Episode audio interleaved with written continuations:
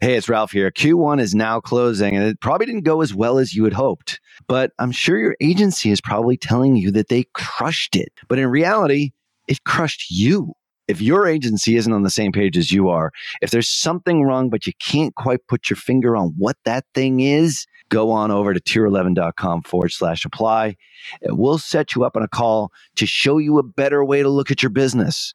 Not just metrics that make us agencies look good, but something that actually moves the needle and makes you more money, acquires more new customers, and ultimately achieves your vision. Head on over to tier11.com forward slash apply today. You're listening to Perpetual Traffic.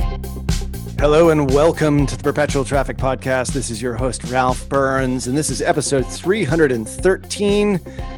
And I'm here alongside my awesome guest host, Kasim Awesome Kasim Aslam. I'm still not pronouncing your last name right, I know, but I'm trying. Uh, by maybe episode 515, we get that far, I'll be pronouncing it right. Well, yep. welcome back to Perpetual Traffic. You added in the awesome, which makes up for it. So, all right, well, yeah, that's good. It's good. Whether it's the first name, the middle name, either way, just having it in there somewhere, I think is is good. Yeah. Speaking of good, we're getting back to some uh, hitting on some good results that we got from you, the perpetual traffic listeners. Some really interesting stuff about like what are the things that you need to help grow and scale your business, and what are your biggest challenges or frustrations you're facing in your business right now. And although scaling and growing were certainly part of that, it's sort of the overall theme for sure. I think a lot of people listen to the show, obviously, to scale and grow through paid traffic. And we talk a lot about that but what happens when that paid traffic really starts to work? Oh my God, that means you've got more business. And if you're a service based business, or maybe you're, you know, you're a factory that has a production line that needs to add more people because you've got more orders all of a sudden, you're going to need to hire people, right? Uh, we talked about back a few episodes ago about the fact that it's really important to have processes and systems in place in order for the people that you hire to know exactly what to do so you have a replicatable or replicable i never know which word it is replicable or replicatable i'll just say it both ways. No, uh, replicatable. Uh, it feels at least there's more syllables so it feels that's heavier. right yeah. it feels like I'm kind of missing a syllable or two, but replicable. But replicable processes that you know you can consistently deliver over and over again. Obviously, uh, Kasim, myself being agency owners, that is it's a highly people-based business. Unfortunately, or maybe fortunately for our employees, like this stuff doesn't get done with a computer program where you press a button and everything just magically works. So you need people that understand those processes. So the question we sort of raised in in last week's episode was what do you do first? Do you put together the systems and the processes first or do you hire the people and then put the systems and processes in place? And we sort of left that as an open loop with me and you maybe not agreeing 100% on that. What what is your sense on that Kasim and like what's the right way for people to sort of think about this way in which they can grow and scale their business through getting results through other people within their corporation or within their business itself? My soft opinion, which I'm wide open to being challenged on. And you know, I mean, I guess before I dive in, I'm gonna I'm gonna give our, our audience context, okay? Because Ralph is the believable party. He has the bigger agency by a significant margin. you've got what, 60 employees? Something like, we've lost track. It's yeah. 60 something at this point. 60 and change. I've got 40 and you just cards on the table make a lot more money you're more famous than i am so so if we disagree, I think you're that, way better looking. So that's just you know that has so much, yeah, so much the hair. Yeah, it's the hair. Way better hair. There's no doubt about the hair. You win hands down there. so, I, and I, you know, I, I'm actually putting jokes aside. It sort of bugs me when people come out with advice, and then I find out, wait, I make more money than you. you. know, so I want I want people to know where where we're landing here in the hierarchical structure. That said, my opinion is you have to have the skeleton of the process in place before you hire. And I think I think the reason I believe that so strongly is because when you hire somebody, my go-to has always been to try to overwhelm them. I want to see how quickly a new hire cries uncle. And it's actually an important trait in somebody to say, "Hey, there's 10 things I can there's 10 units in a day and you gave me 11 units worth of work." If someone doesn't do that, if they suffer in silence and they just try to like, you know, uh, grit their teeth and and and bear through it, they're going to at some point drop the ball, get overwhelmed, whatever, and no longer be a reliable resource for you.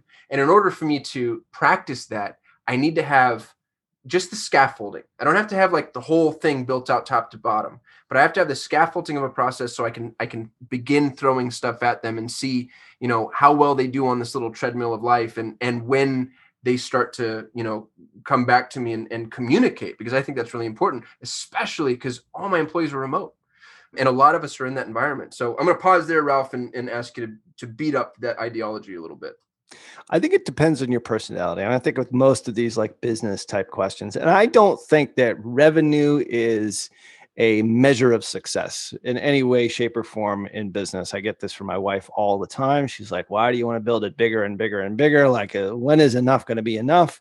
Because quality of life and enjoying what you do every single day is more important to me than money. Having said that, though, when you're not making any money, your quality of life probably isn't very good. So that's the thing that you really want the most. You want to be able to pay the mortgage. You want to be able to pay the, the health insurance here in the US. So you take all those like basic necessities and, you know, Maslow's hierarchy of needs, you take those away.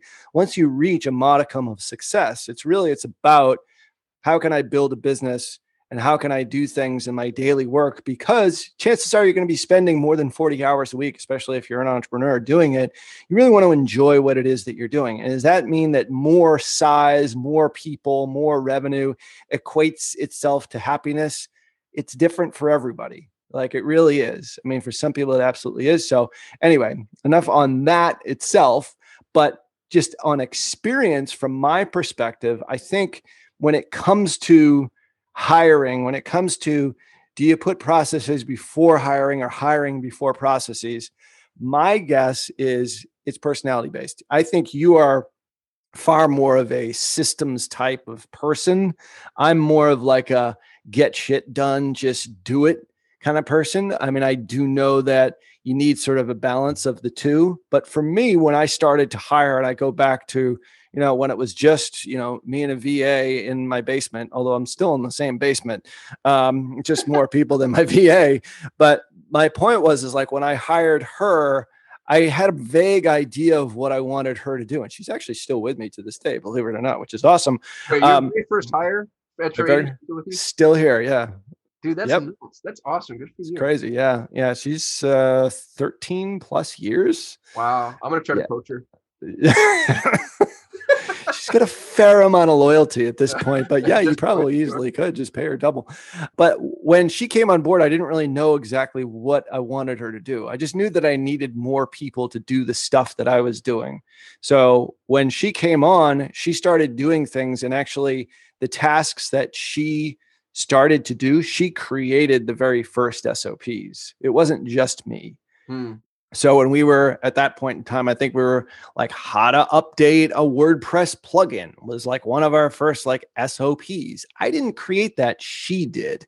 So and as I added more and more people, what I found is that all right, well, I was a media buyer at that point, and that was basically me, and it was her. I was like, all right, the next thing I really need is to get more customers, maybe to to double my my client base. I need at least another media buyer. And media buyers back then and they should be to this day, even though we have some media buyers on our team that don't really do this, is like we did the creative, we did the graphics, we did the video editing, we did all the ad copy, we did all the research, you know, all the stuff that we talk about now is like the ads lab and the ads grid and all these other sorts of things that make ads great. It was done by one person. So I figured, well, if I could get more than me, the same me in essence, go out and find somebody who's maybe as good, if not better, as a media buyer, then I could double my clients. And then it went from doubling to tripling to quadrupling, and then it just took off. So my thing was, I didn't really have SOPs in place. I hired first, figured out like what are the best practices for all those individuals. And maybe at this point, and in the life cycle this is a couple years in and i have like three or four media buyers. You know i've got like people that i'm sort of working on the side with for some creative stuff maybe some video editing got maybe some reporting people. Like all those people did the tasks that i did but then after they were hired for me to really scale to the next level i said well i need all of them to start creating the sops and that's when we really started to build our SOPs based around like the best group practice of the four or five of us. So I took a little bit of a different approach hire first and then systemize after. And I think that's just more in alignment with my personality. I'm very much of a, a ready, fire, aim kind of guy. And that's like, that's the entrepreneur that's in me. My former ops uh, VP, who, you know, we're still very, very good friends. He was a ready, ready, ready, aim, aim, aim, fire kind of guy, which made him a tremendous like VP of operations, but like very different type of personality. He would have built it the way that that you have done it. Um, so I think it's personality based. I think there's no necessarily one way. The point is, is you have to have both. You have to have good systems in order to really scale past a certain level, and you really have to have great people. And that's the two basics I think of scaling. And I think on this episode we're going to help people to uh, to figure out how to do the latter of those two. Yeah, well, I've said for for years and years and years. So my business partner and I, I stole this from my mentor, but in agencies only, it's people and its processes. Yep. That's it. And and not everybody listening to this is an agency, but that's okay. Look at your business and decide how true that is. You know, sometimes it might be people, processes, product. There might be another couple of things to land in there. They might not all start with P, but mm-hmm. I think your, your people and your processes are, are always going to be critically important. And and I'd like to put up, I'd like to put a box around what we're talking about because what Ralph and I are talking about is a spectrum, like mm-hmm. where you are in terms of your comfort zone for having processes created. I actually don't believe in trying to build out the process in its entirety first. I think that there should be a level of iteration because if you try to build it out from the very beginning, you know, soup to nuts, the very first time somebody runs that damn process, it's going to fall apart. You're going to end up changing, you know, everything about it. So no matter where you are on the spectrum, don't go so far that, you know, the, the whole thing is built because I, think you're going to frustrate yourself. At most, you know, put together the skeleton and then as you run it, you get to add, you know, put some meat on the bones each time. Yeah. Oh, absolutely. And uh, we talked about that in episode 311, where it's about iteration and as a part of like the daily routine of your people is to update the processes as you go along. I don't think anybody does that perfectly by any stretch, but you know, it's at least it's part of like the business. It's part of the job description for the individual people for sure. So I think it's got to be, uh, you know, constantly iterated over time. Best practices grouped together you know we've got a fair amount of like very big brained people inside tier 11 which is i know it's the same thing on on your uh, agency as well like the, the think sometimes is really great when it comes to sops and processes. How you actually do it i don't think you know how the sausage is made necessarily matters is that you just make the sausage. It's like it's got to be there sort of in in one way shape or form and refining it over time is certainly going to bring consistent results to you. Whether you're a manufacturer whether you're an e-commerce business whether you're an agency in a service-based business like we are it's it's really it's all the same i think that's a universal tenet in business so getting back to the flip side of that is having people to do those things, whether they're fully formulated or whether they are formulated as you go. Like you and I differ a bit in how we hire. Like your agency is funda- fundamentally different than than uh, Tier 11 in a lot of ways, but I think the core. Talking about this before we hit record is a lot of it is the same. So let's get into you know some of the ways in which you hire top tiered talent especially because we're all doing this as virtual agencies here, or virtual companies. You're not, you can't walk down the, you know, the corridor and, you know, peek over the uh, the cubicle and start talking Google Ads with people. You've got to hire them and then trust them to do the job, right. which is there's a lot of the world now in the last year and a half, you know, past this freaking pandemic, you know, that is now in that situation. So how do you hire? What, what's your what's your way in which you do it? How do you start? How do you finish and all that?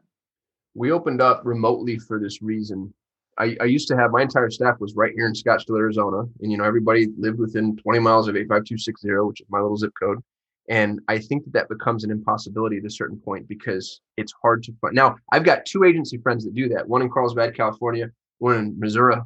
And both of them have really long training cycles. I'm talking like 12, 18 months and they have to because they bring in these sharp folks, but they don't necessarily have the background that they would need. I have the whole globe to go after, and that's really helped me. It, it, and, and some data points for you, and I'll just start to ramble, Ralph, and you interrupt me when you think folks are throwing rocks at their speakers. It takes 241 applicants to produce one hire at Solutions 8. It's 0.4%. And I'm really proud of that. But it lets you know the labor pool you have to have access to in order to get to that number. Like we've we have so many hurdles that people have to go through. If I didn't have a global labor pool, labor pool, I couldn't do what I do. I couldn't do what I do. We couldn't be as good as we are. So 241 applicants, and the application process is structured. And you and I talked about this prior to the call a little bit. It's structured in a way that filters people according to what it is that we know for a fact they have to have in order to be successful. And I think that one of the things that entrepreneur, entrepreneurs do incorrectly is they're like, gosh, I have to have a button in this seat. And so they go out and they get the first person with a resume that kind of checks the boxes and it's and y'all i'm not being accusatory because i did this and i did it for years. And i didn't even realize i was doing anything wrong but you just end up with the wrong person over and over and over and over again. It costs you time it costs you money it costs you headache. And i've flipped the script now. Now I, i'm actually actively trying to find something wrong with these applicants instead of trying to find you know excuses and reasons to to to hire them. So that's sort of you know the the overarching view and paradigm that I approach things with, which is I'm going to start with a massive group of potential prospects and then narrow down to the best of the best of the best. And in order to do that, by the way, you have to be an attractive place to work. My my crew is amazing. Everybody loves it here. Everybody works remotely. They manage their own time. Nobody clocks in or out. I don't track PTO at all. It's like if you need time, take it. I've had to have conversations with two employees over 15 years. I've had two issues there, but otherwise everybody's been ultra respectful. I pay more than anybody else. I pay double what we poach a lot of Google specialists out of India. I pay double what Google pays double, sometimes awesome. more. And and I think that's the the critical pre- prerequisite to making us the attractive place that would actually have the labor pool accessible to to begin filtering down. Yeah, I mean, when you have the world, the globe as your talent pool, you can afford to be pretty selective. Mm-hmm. I think you know, provided that you have an opportunity that people actually want uh, or are interested in and it's the same thing here. I mean, I think you know we have an agency owners group, uh, you know, through Tier Eleven, and finding good people is a big challenge. But I also think that, and most of them are remote, so the world really is, you know, your your potential talent pool. Where I find the real challenge sometimes when people are first hiring and i know a lot of people that answered our survey are like struggling with growth and getting good people is when we t- spoke about this is they say all right well i need to hire for somebody that has a lot of talent or is really good in this particular area of expertise. And I disagree. I mean, I think you need somebody who has the potential to be great, but isn't necessarily great right now, because that might be somebody who is very embedded in their own individual beliefs. Mm. And we don't really care about that as much. We do do screening for individual skills like for example a media buyer has to have certain skills like to run facebook ads for example or google ads like they have to have a certain level of aptitude. And we do screen for that. We'll get into how we screen for that. But what we look for more so than that is not necessarily the things that they currently have, but the things that they could have. And those things we come back to. And there's a great book which we had discussed earlier from uh, Marcus Buckingham, his first break all the rules. It's one of my favorite books on on hiring. Is you hire for talents. And one of the things that I, I believe it was in that book, and we've totally ripped this off and have used it ever since, is I remember when we were first making our very first like formal hires as opposed to just people who were in like this Facebook group and I said, "Hey, you want to work for us?" and they said, "Yeah." And you know, that's kind of how we started and most of those people are no longer here because I had no real profile. I was like, "Yeah, you know Facebook ads. All right, yes, come work for us." And we called ourselves the agency back then. And I should have known better because I mean, I've actually done a fair amount of hiring through the corporate world. So when we really started to formalize things and we started to impose a structure inside our company, probably about six or seven years ago, using the book Traction, where we went through a 90 day meeting and we're like, all right, who is the ideal hire for us? And what we did is we went through all the people that are within at that point in time, you know, the agency tier 11, and we said, who is the ideal hire? Who do we wish we could clone? And then we took that one person, and it's funny because it was Angela, who wasn't on this week's call, but was on uh, a few weeks ago and appears regularly here on, on Perpetual Traffic, is we listed all, not her skills. She's a very gifted media buyer, but what are her talents? We're like, she's got a great marketing IQ. She's got a lot of self awareness. She's really humble. She's constantly learning she's got this like ability to just get shit done like all the time. She also you know is a very good communicator. Like so we listed all these traits out not the things that she was using as a media buyer but like what are the real talents the things that are inherent and the difference between a talent and a skill you know per this book i still believe this to this day is a skill is something that can be taught you can be taught campaign management. You can be taught negative keywords in Google, right? But how precise or how well you do it, or how much attention to detail and how much hunger you have to be the best negative keyword person in the world. I don't even know if that's really a thing, but just using that as an example, I just want to be the best negative keyword person ever. Like that unto itself, that desire is a talent and you have to hire for that. And if you can figure out in your business, and we're just talking about the agency world here, could be like whatever your business is. If you're listening, if you got an e-commerce business, figure out what talents you want to hire for.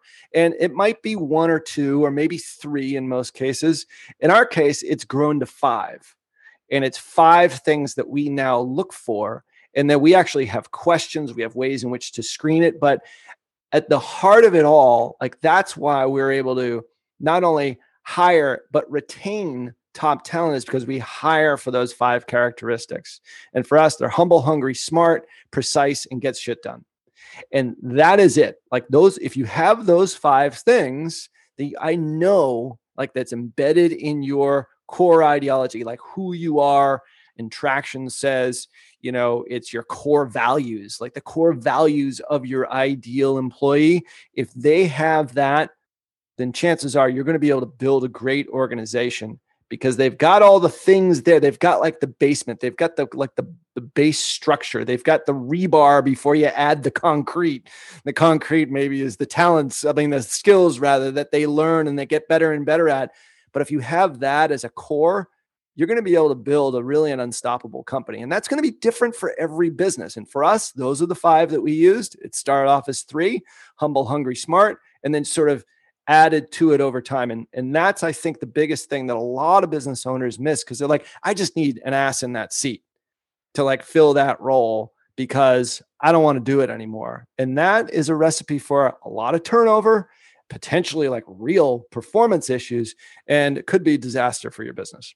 Yeah, I can agree. And you know, I don't think business, I think business owners underestimate how much turnover costs them yeah. training a new employee getting them all ramped up. Like it's a y'all it's it's funny because hiring especially if you're brand new if you're a solopreneur and you're thinking about your very first hire you're thinking that this person is going to take work off of your plate. It's not true. It's not true for the first i mean at least 60 90 days but the idea is true. Right. right. Yeah conceptually you will get there but in the beginning you know if you're working 100 hours a week and you're like oh my goodness i need help. Well guess what? That help is going to cost you time. It's going to now it's going to be 120 because you're sitting there doing everything you were doing before and training this fool. And the hope is that you turn them from, you know, a fool to somebody who can actually help and take work off of your plate. But if it's the wrong person, man, it's just, and I've been there. I've been, I've hired the wrong person. And sometimes you're good folks.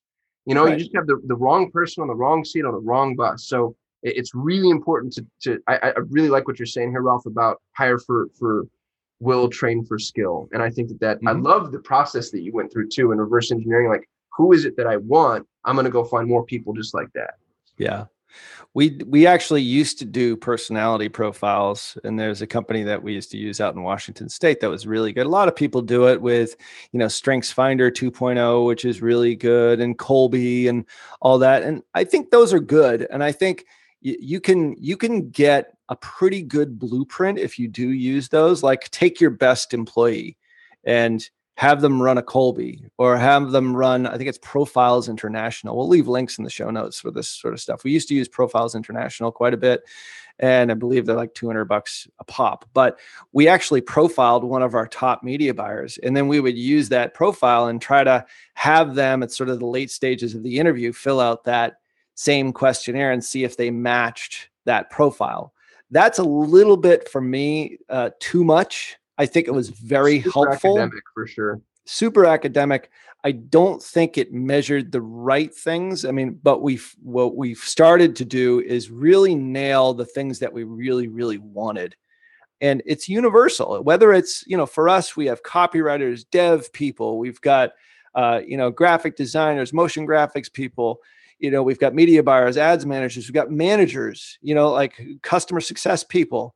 They all have different talents but they uh, i mean they all have i, I still continuously mistake the two of them they all have different skills but they all really we just did this entire assessment for the entire company in our last quarterly meeting they all have the same talents to a lesser degree or a greater degree. Some a little bit more some a little bit less but they all have at least the minimum requirement. And that's why you know i think it matches the company culture which is important for retention but it also really we have a great company culture as, as a result of that. It's like when they get together like wow this is somebody that's really like me.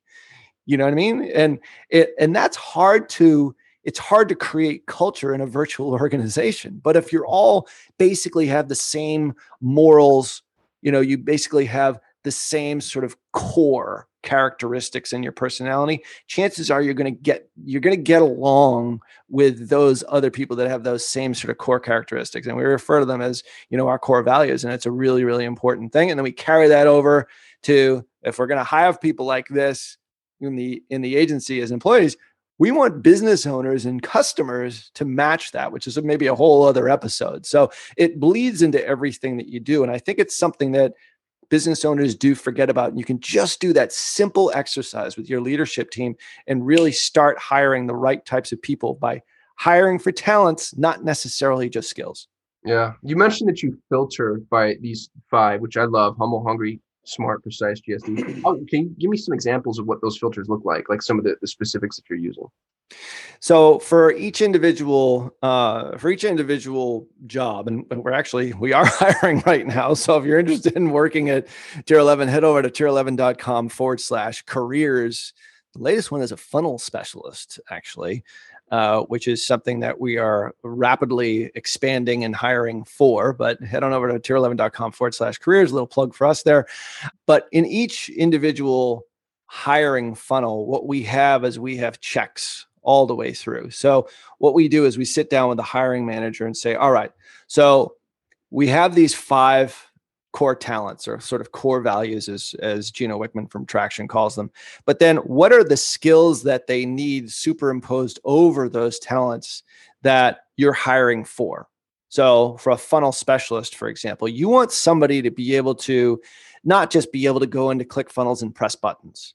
But one of the things that we, when we laid out this individual uh, job posting, is we said, all right, we want somebody that really has an insight beyond the click that's more than just looking at, oh, well, that conversion rate is 2%, but maybe it should be 3%. They're looking at the entire holistic view of the entire selling system, or in our case, sort of the marketing path is what we call it, all the way through from click, maybe from ad, all the way through to ultimately purchase. So they've got a holistic view of how it all works together and how each page inside a sales funnel works synergistically to create ultimately a customer for our, you know, paid agency customer. So that's one of the things that we're looking for. So when we look for that, that's sort of a skill with also sort of superimposed on some of the other talents that we actually are hiring for, but we create an application and sort of an exercise that will draw out some of those core characteristics mixed with the talents that we see in order to screen for them before they actually get to the next step. So, in the case of the funnel specialist, we have them fill out an application, then they kind of go through an analysis period, and then they actually fill out another application. And in that entire process, what we're doing is we're actually asking questions that draw out some of the talents, but also exemplify and show the skills that we're looking for and what we're hiring for. When they actually do get to the first interview, and this is usually like in the fifth or sixth step of the process, that's when the hiring manager they already know they have the the skills to do the job. They're at that point in time, all right, you can definitely do the job. But that's when we start to really go deeper in our questioning in the interview for talents. Hmm. Like, and then we have a series of questions around, like, if somebody is hungry, for example, or somebody has humility, like for example, like those are two things. Like for the the humble question, we'll ask, all right, well, you know, can you tell me, you know, how did you get to this level of success? Like, who helped you get to where you're at right now? And if and I'm giving away the store a bit here, but if they answer that question incorrectly, we can tell whether or not they had they check the humility box. Dude, that is brilliant. What a So- horse that question is. So it's a it's a it's a Trojan horse. So for each individual talent, we have individual questions. I'm not going to give them all away here. That you got to figure this sort of stuff out on your own. Maybe this is our product, actually. You know, Hey, you yeah, we never know. But like these questions that we go into, like are asked in every single interview to draw out the talents. But the talents is sort of the last thing that we screen for. Like we want to say, all right, we already know that you have the skills that we're trying to hire for. But when you actually meet with the hiring manager or two, they're going to really drill down. They're going to say, all right, this guy's obviously, he knows what he's doing. He got to this step. There were 100 applicants. We maybe have five that come out the other end that, that actually get a physical interview. That's typically how it works inside our, our hiring funnels. you But we're going to be really, really clear. Yeah, we will. Yeah. It's like, Yeah, I tell them too. I'm like, hey, absolutely. 41 people. You're one of 10 that has made it this far. And I feel like that does a lot to motivate them to continue the process because it's still arduous. Yeah. People love to be an exclusive club. Like Right. it's we all want to be, I mean, unless you just have no motivation whatsoever, which was me probably right after college. Uh, but ever since then, it's all changed. Like I've always wanted to be the best. Like people want to be the best. That's why people are competitive. They want to win.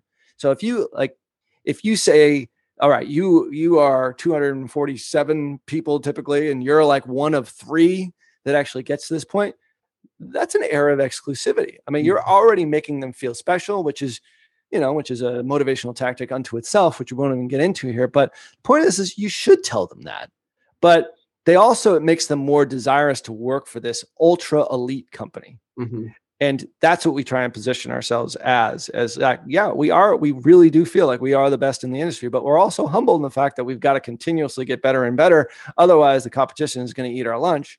But yeah, we absolutely tell them that in that interview.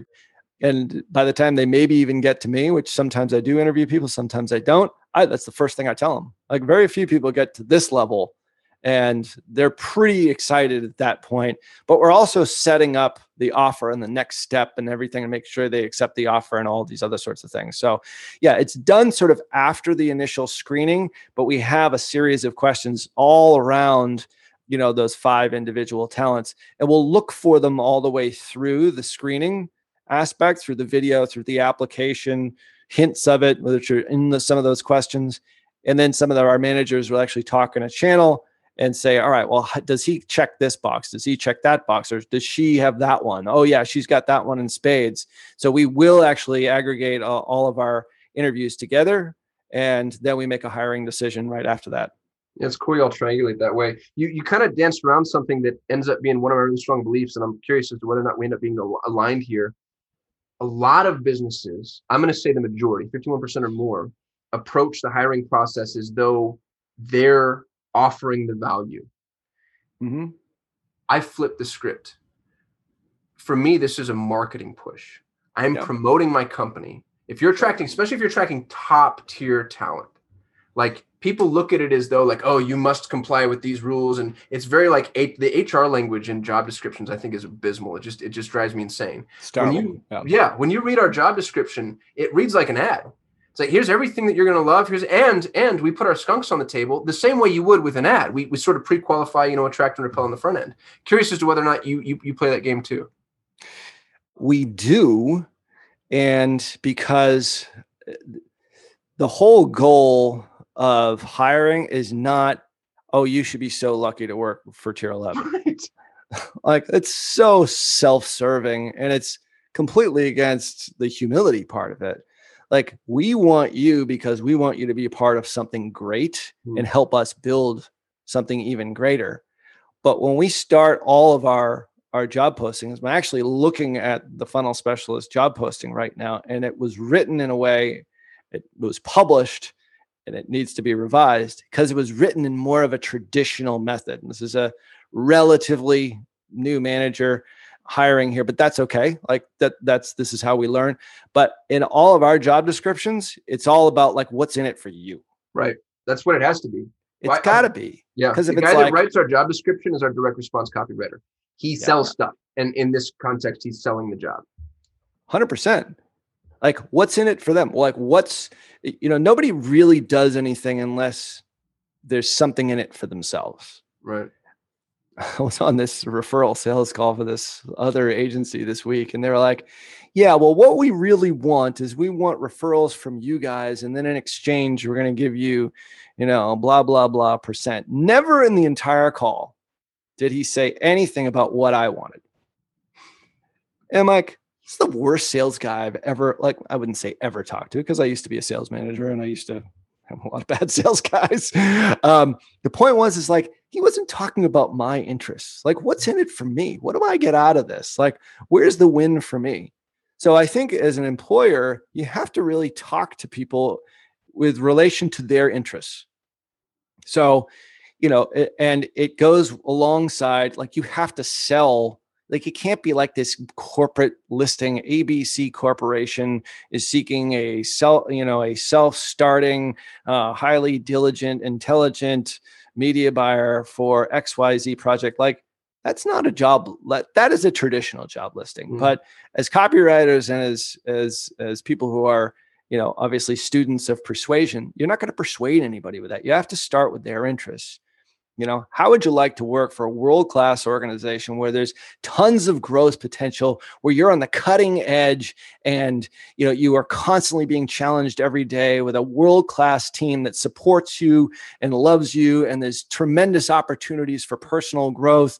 Like I don't know what that job is, but that's a hell of a lot better than you know XYZ corporation is looking to hire because I'm talking to you and your interest. And that's not even like a job posting that I would even probably put on because it's not specific enough to a specific interest of our avatar that we're trying to hire.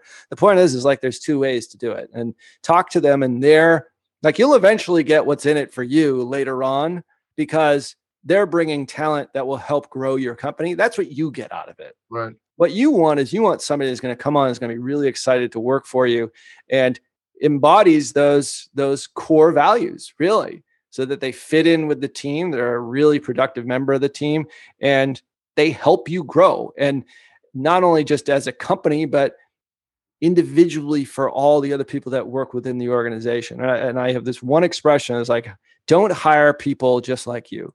Hire hire people that are complementary to you if not better than you. And if you can do that, you will build a world class organization. You absolutely will.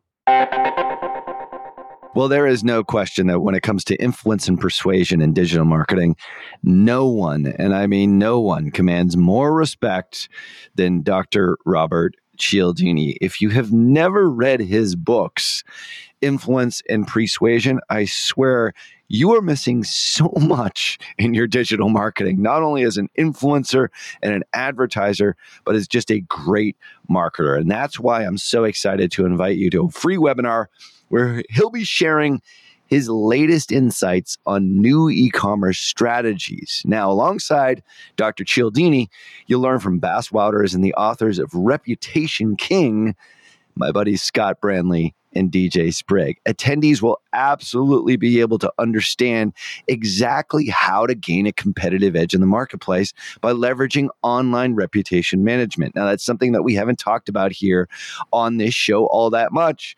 And it's more reason for you to register for the webinar here, which is completely free over at reputationking.com forward slash PT.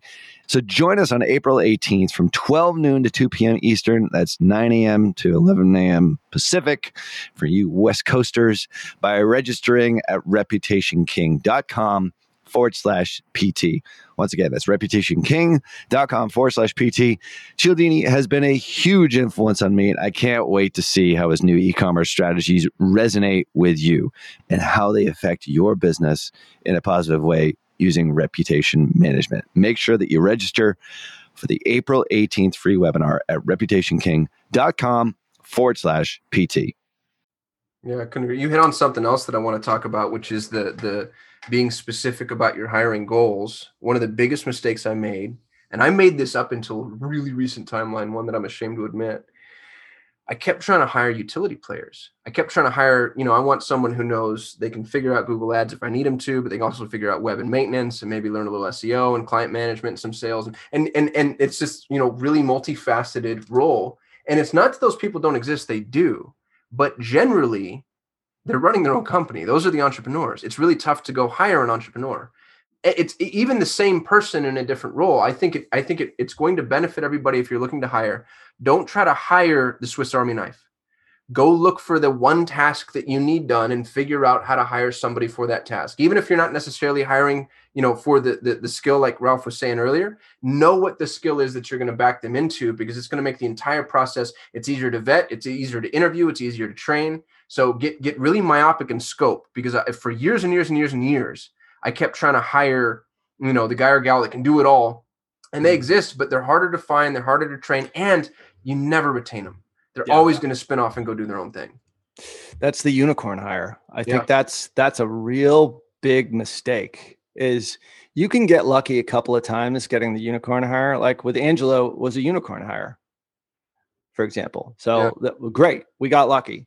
Um, we have been able to attract a few more unicorns for sure, but what we realized is that this this business there is a there's specialties within individual tasks that are easier to hire for. Right.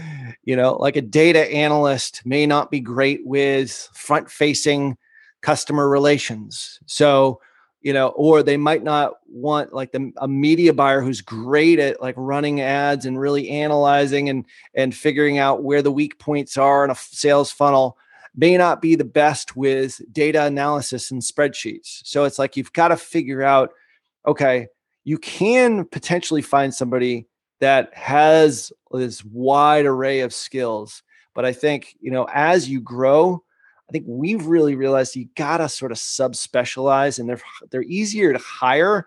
And then as long as you're they're operating in their sort of sphere of genius on a day-to-day basis, or at least as much as they possibly can within their unique ability.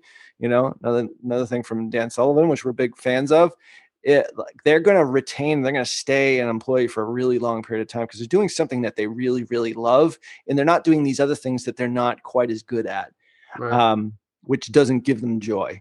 So if you can hire the unicorns, great. They're harder to find though. Uh, and and we realized that we started breaking down our individual tasks into individual roles as we scaled and grow, and um, it's it served us well. But I think when you're small, you probably do need a lot of jack of all trades people but as you scale and grow and as you you know hire more and more people they're going to be harder to find yeah. Well, you really almost have to break up each individual task into its individual components. For for those that are small and i mean if you can find the jack of all trades that's great but I, i'd rather hire a part-time person for a specific role than go try to look for a full-time person who's going to do you know a half dozen things. I just think that it's it's a it's a more scalable approach and it's going to it's going to serve you better in the long term which you know i don't mean to beat that because it's a dead horse now but just worth mentioning yeah i think um there's a there's a counter argument that says like the business world and you know i mean crap for you know like professional sports there's a specialist for everything and that's like the death of you know the workforce. I don't necessarily agree. It's like you know henry ford figured it out as we mm-hmm. referred to, you know, last episode, you know, in the assembly lines, like everyone, I mean, it's sort of a monotonous example, but there was one guy that put on the wheel, you know, or maybe the mm-hmm. wheels. So I've got know? an example of that in our in our agency. We've got we track and, and listen and score.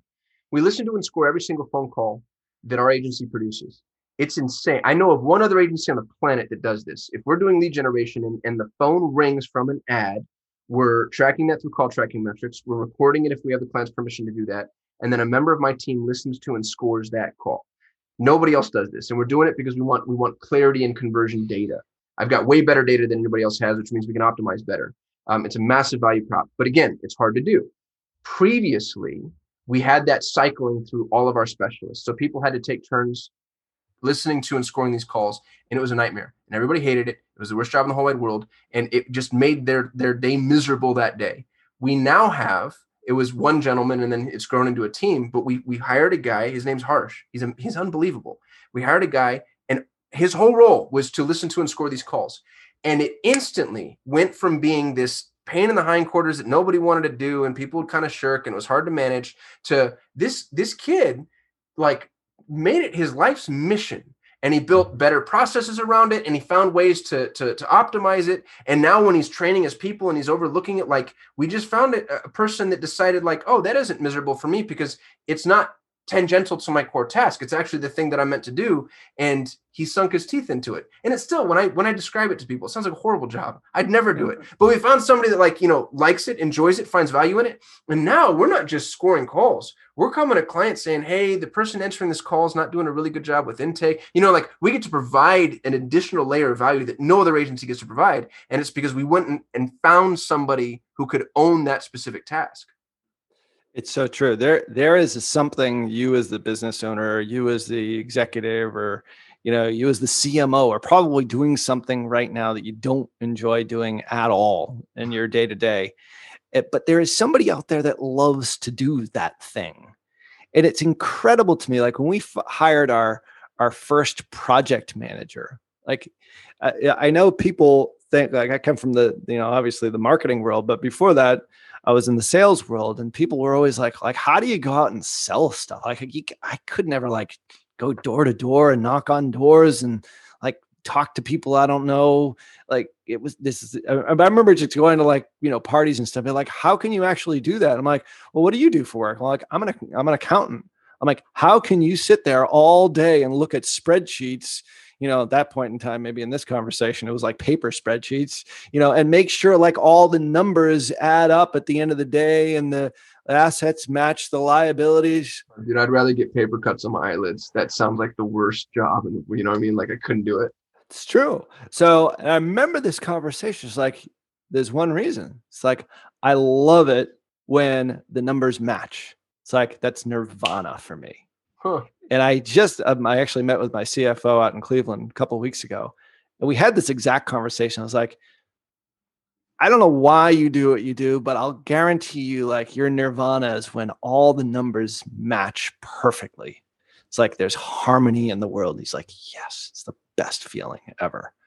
It's like we're two human beings, you know, really good friends, business associates couldn't be different as far as like what like makes him tick and what he loves to do on a day-to-day basis. Like he's on calls all the day talking numbers and doing spreadsheets and doing excel sheets and all this other stuff and like i don't know how the hell he does it. It's because he loves doing it. The point is is like we as humans there is and that is a unique talent.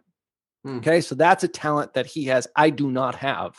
But he does you know he does tick the precision side of our five circles. And one of the reasons why you know he obviously works so well at, at tier 11 point is is we're all different we all have unique talents and skills and motivations and if there's something in your company that nobody really wants to do i'll guarantee you there's somebody out there that would love to do it day in and day out and get joy out of it and do it so good and raise the level of productivity for that particular task exactly like you did inside solutions 8 so um, and that's all about like just thinking about this hiring thing differently and i don't think a lot of business owners think about those sorts of things but they need to if you really do want to scale and grow especially with critical tasks like like that one that you had mentioned which obviously is yielding some pretty amazing results for customers. Yeah. Um, i've got some i'm going to call them value bombs or pro tips for our hiring process. Let's do it okay. And and and again peel me back ralph if you start to think like dude this just isn't we're not we're not providing value here. But but the one the thing i'll say is this only works if you're paying more. Because you're going to have people jumping through a lot of hoops and, and and maybe it's not necessarily money but you have to be attractive. So you have to you know have defined the what's in it for them and people have to want to work where where you are because none of the rest of my advice is going to work if that's the case but we've got i've got what i call the perfect job description one of the things that we do is at the very top of the job description i, I write when you apply please make sure that your heading reads as follows i actually read the instructions there's a couple of things here if they don't say i actually read the instructions we discard it wholesale We don't even open it up. A. But B, it lets them know go read the damn instructions because later I'm seeding questions throughout. And later, what we do is in the application process, I ask for a bunch of stuff, more than I think most people do. The first one is I say, give me a link to your resume in PDF format with the following naming convention. And I do this on purpose. I do it because I want to make sure they're not going to forward me the same whatever that they forward everybody else. They actually have to sit down, rename the file, save as a PDF if it's not saved as a PDF. And and that I, I think that attention to detail is the type of thing that I want to see in people, especially because of the work that we're doing. You have to have, you know, attention to minute minute details. So that's not something that everybody has to do, but think about the things to the you know point that you were making earlier, Ralph. Think about the, the talents that they have to have or, or, the values that they need to be able to embody, and give them a little teeny tiny micro task that might that might reflect that. And then a couple of my other favorites. I won't you know bore everybody with all of them, but I, I like to ask if uh, if you're an animal, what animal would you be and why? And I'm mm-hmm. looking for one answer in particular that's an immediate disqualifier. I'm looking for the joker that says human beings are animals. Because while that's technically true, that's a person that wants to be right. They want to be successful. And if I put you on the phone with a client and the client says something stupid, you're, you're going to be the one that like jumps on them. So they can't intuit the spirit of the question. And then the other mm-hmm. thing that's really cool is you get a ton of responses about people's personality, like really, really, really interesting, interesting feedback.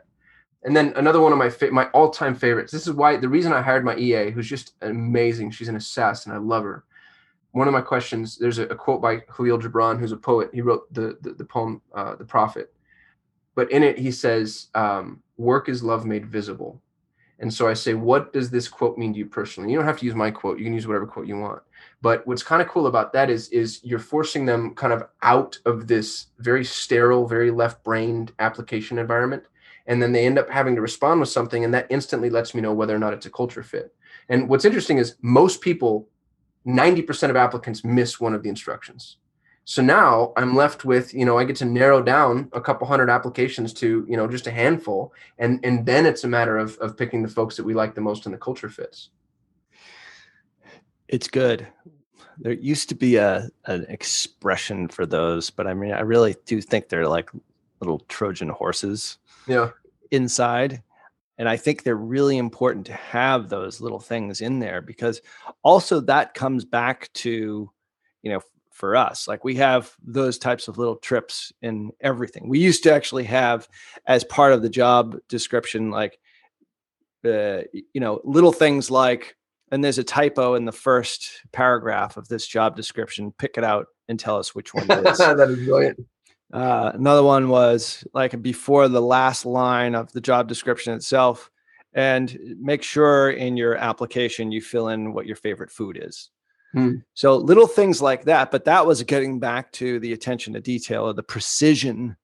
Like this is how we help, you know, weed out the individual uh, core values that we're looking for. These these five circles or ideal team player kind of stuff, which is another great book, by the way.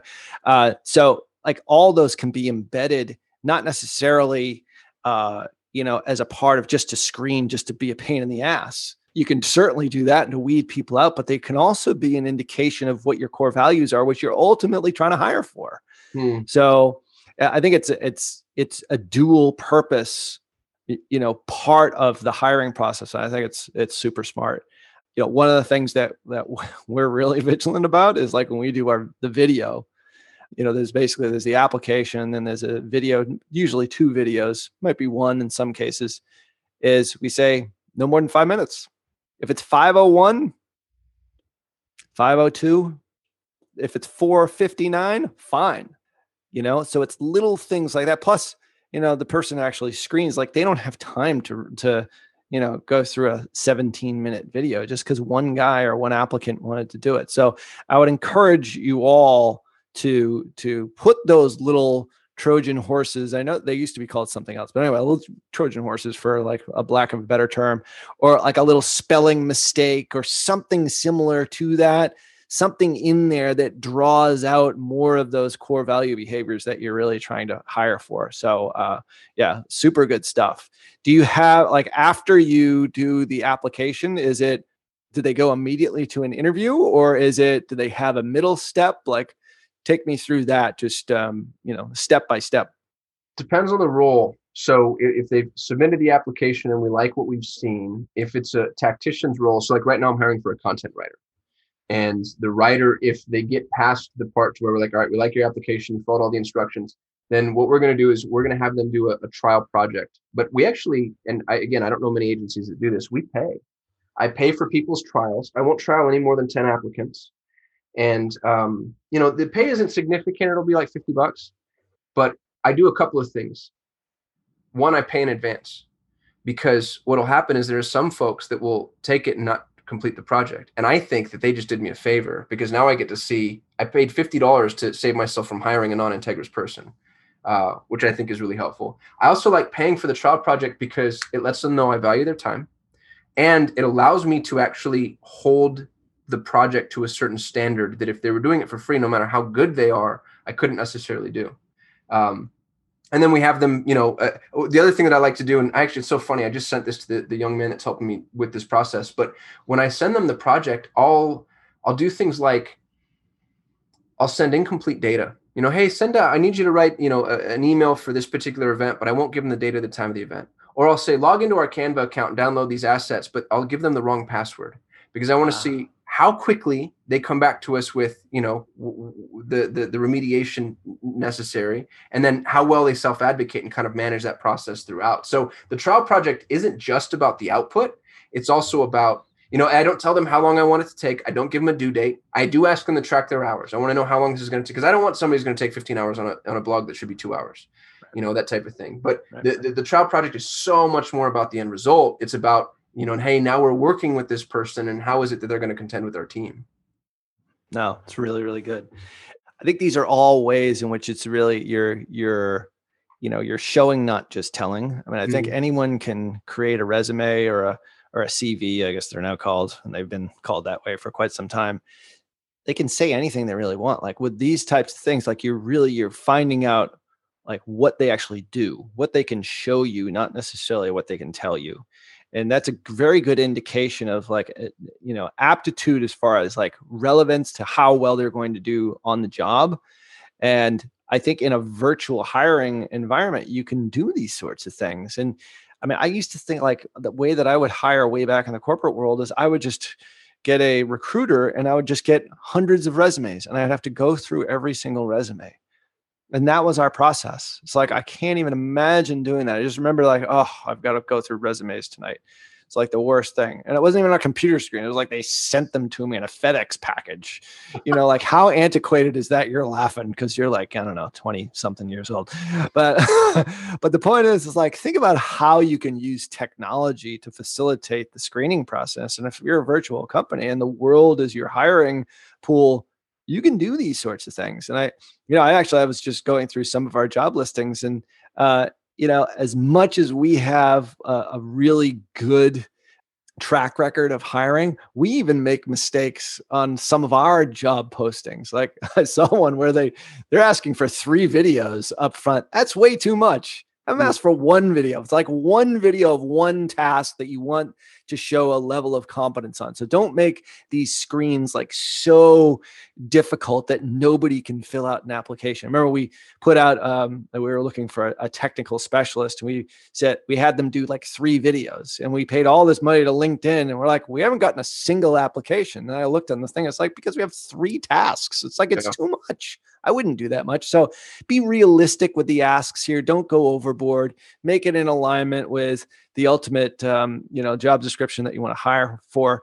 And you know from my perspective absolutely have it in alignment with uh, your core values and the, the values that you hold as an organization. So uh, really good stuff here. And we have been uh, we could probably talk on and on and on about this. This is obviously a pretty important part of building and scaling and growing a business. And um, you know if you are uh, hiring you know even if you take just a couple of elements of the things that we say here it's like if you just like do that one thing about your best employee and put that up on a whiteboard like you're far ahead of so many other businesses. And um, yeah and that's the goal here is to help you to scale and to grow because if you've been listening for a while and you're doing paid ads for your business chances are it's scaling and growing. You just need the people the really good people to fill those roles so you can continue to scale and grow and you as a business owner uh, can maybe even get your life back by having other people do some of the work that you used to do because i know there's a lot of solopreneurs that listen that uh, struggle with that mightily so Kasim Aslam, thanks again for uh, coming on this week. This has been great. Any parting words uh, before you head off to the water park this afternoon? yeah, your kids. the water park. Actually, I kind of want to drop a uh, a name if you don't mind. Yeah, I'm not. I'm not an affiliate. These folks are they're clients and strategic partners of mine. They're members of War Room, which is a mastermind I used to be a part of. Uh, Dr. Allison Grizzle over at Clearview Strategy Partners. If you're interested in someone who will, you know, help you build those profiles, it's a lot like the personality tests that Ralph was referencing earlier, but personalized, custom to you and uh, really cool stuff. So again, I'm not an affiliate. I don't have a dog in the race other than I think they're amazing people and I love to promote amazing people and, you know, see them successful. And I think they're just so applicable to the conversation we just had. Um, awesome. Yeah. But other than that, I think this was an awesome talk. I wish somebody had this conversation for my benefit 10 years ago when I, you know, first started really kind of scaling up on my employees because it would have saved me so many mistakes. Yeah, I, think you know we do put a lot of emphasis on the hiring side of the equation. We put a lot of work up front. We haven't even gotten to maybe that's the second episode. What happens when they actually are hired because they end up still being interviewed? Like that whole training process is a whole other thing. But anyway, we'll just stop it right here. But yeah, if you put the work in up front, you're saving yourself hours and hours and hours and days and weeks and months of frustration by hiring the wrong person. Uh, and that is like from personal experience, having done it both ways, this way is way better and it's going to save you, the business owner, a lot. So we will leave all the uh, links and resources and things that we mentioned here in the show notes over at digitalmarketer.com forward slash podcast. This has been episode 313. Until next week, everybody, see ya.